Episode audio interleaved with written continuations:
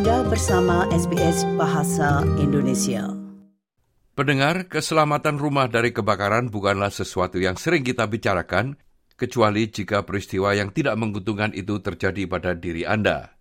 Tetap aman dan menjaga keluarga Anda dari bahaya membutuhkan pengetahuan tentang risiko dan melakukan semua tindakan pencegahan yang diperlukan untuk menghindari kebakaran di rumah Anda. Berikut ini laporan tentang hal tersebut yang disusun oleh Zoe Tomaido untuk SBS. Meskipun sebagian besar kebakaran rumah yang tidak disengaja dapat dicegah, tidak memerlukan banyak waktu untuk memicunya. Konsekuensi dari kebakaran biasanya tidak bisa diputarbalikkan. Api kecil pun dapat menyebabkan kerusakan yang menghancurkan atau bahkan tragedi yang fatal. Sebuah studi bersama pada tahun 2019 oleh Natural Hazards Research Australia dan Fire Rescue Victoria menunjukkan bahwa lebih banyak orang terbunuh dalam kebakaran rumah setiap tahunnya daripada gabungan dari bahaya alam lainnya seperti banjir, badai, dan kebakaran semak. Andrew Gising adalah rekan penulis studi itu yang juga menjabat sebagai Chief Executive Officer dari Natural Hazards Research Australia. Ia mengatakan temuan mereka tentang kematian yang dapat dicegah dan keselamatan kebakaran itu tetap relevan. So, residential fire fatalities are unfortunately too common in Australia. Our research showed that between 2003 and 2017, that 900 people had died in preventable residential fires. Each one of these fatalities is an absolute tragedy. The number of fatalities averaging across that period of time was 64 deaths per year. Penelitian itu juga menunjukkan bahwa sebagian besar kebakaran fatal di rumah terjadi selama musim dingin karena penggunaan alat atau metode pemanas yang tidak aman. Otoritas kebakaran mendesak orang untuk menggunakan perangkat pemanas sesuai dengan praktek yang direkomendasikan oleh pembuatnya. Hal itu berarti menghindari penggunaan peralatan pemanas luar ruangan di dalam ruangan, termasuk yang menggunakan heat bead atau liquefied petroleum gas atau LPG sebagai sumber bahan bakar.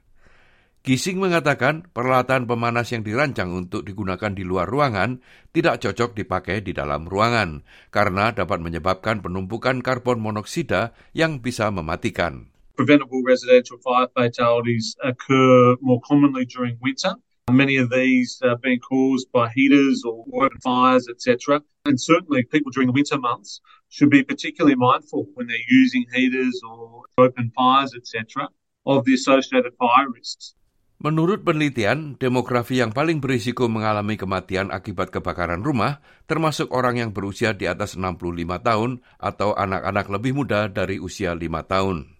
Anak-anak juga lebih rentan terhadap luka bakar, bahkan jika terkena api kecil yang dengan mudah dapat dipadamkan. Simon Sullivan, manajer unit promosi kesehatan anak di jaringan Rumah Sakit Anak Sydney, menjelaskan.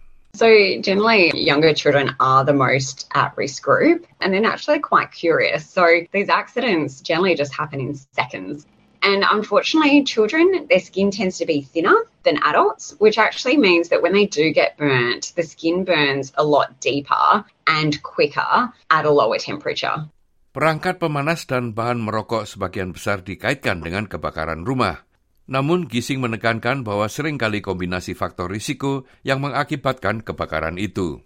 Most preventable residential fires resulting in fatalities were caused by cigarettes, electrical faults, heaters, and open fires. But I think a key point is that when we think about risk factors, the research certainly shows that there is not just one dominant risk factor. When we look at the tragic victims of preventable residential fires, there was often a co-occurrence of a range of different factors which surrounded those individuals, their behaviours, their residential environment, Gising menambahkan praktek keselamatan dasar pencegah kebakaran rumah dapat membuat semua perbedaan, termasuk memiliki alarm asap yang berfungsi, memiliki rencana darurat kebakaran, dan tidak meninggalkan kompor saat memasak tanpa pengawasan.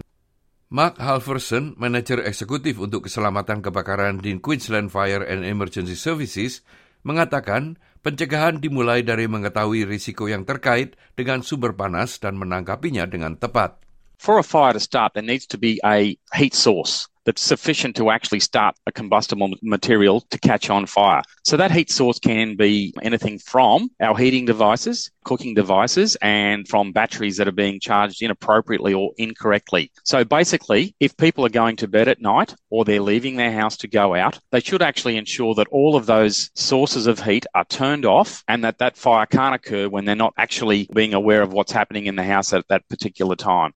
Dalam beberapa tahun terakhir telah terjadi lonjakan yang signifikan dalam kebakaran rumah yang disebabkan oleh perangkat bertenaga baterai lithium ion. Huffleston mengatakan kebakaran seperti itu dapat dicegah jika orang menyadari risiko yang terlibat ketika tidak menggunakan pengisi daya yang memadai untuk perangkat mereka. Largely the problem is occurring during the battery charging process. For instance, if we use the e-scooter example, and because an e-scooter battery does contain quite a lot of power, so if we get a fire occur, there's far more energy and there's far more opportunity for that to spread rapidly. So I think the number one problem is that people are using the incorrect charger for their specific device. Just because a battery charger will connect to a device, it doesn't necessarily mean that that's the correct charger. Bahan-bahan yang mudah terbakar juga dapat ditemukan di halaman belakang kebanyakan tempat tinggal warga Australia. Itu termasuk ranting kecil, kayu simpanan, pakaian bekas, peralatan yang mudah terbakar, dan sebagian besar produk dan bahan kimia yang biasanya disimpan di gudang rumah tangga. Berikut ini penjelasan dari Halverson tentang praktek terbaik untuk menyimpan produk-produk bahan bakar itu.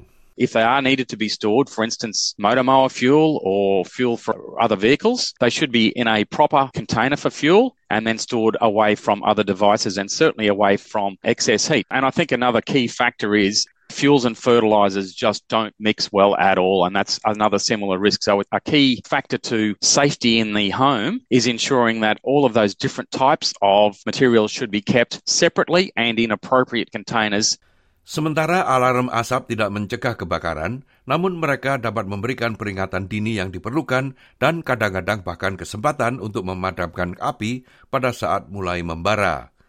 Namun Halverson memperingatkan agar tidak menyerang api itu jika Anda tidak siap. Having properly working smoke alarms is a really key factor in ensuring safety for ourselves and our families in our homes.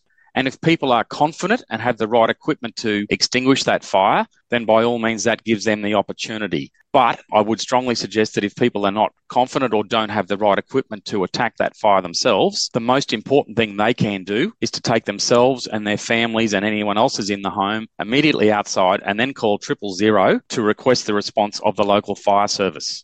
Memastikan setiap penghuni rumah tahu apa yang harus mereka lakukan jika terjadi kebakaran sangatlah penting. Juga mengajar anak-anak tentang keamanan kebakaran di rumah lebih dari hanya menghubungi triple zero. Sullivan juga menyarankan melakukan latihan kebakaran. The first thing is to prepare a home fire escape plan and practice it with the family.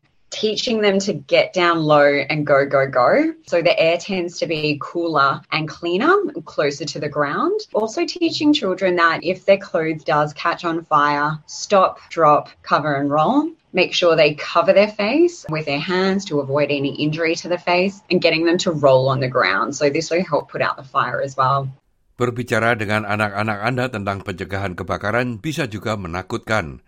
Sullivan berbagi beberapa tips untuk menghilangkan rasa takut dan ceramah dari percakapan tersebut. Make it really simple, make it fun, make it engaging. Try to implement practical activities. I think a really good place to start is explaining to children the purpose of a smoke alarm, how it works, where it is, what it looks like, what sound it will make as well. And that's during a fire, but also when the battery is low, so that should there be a fire, that they don't start to panic because they're familiar with what the sound is and then they're familiar with what they need to do.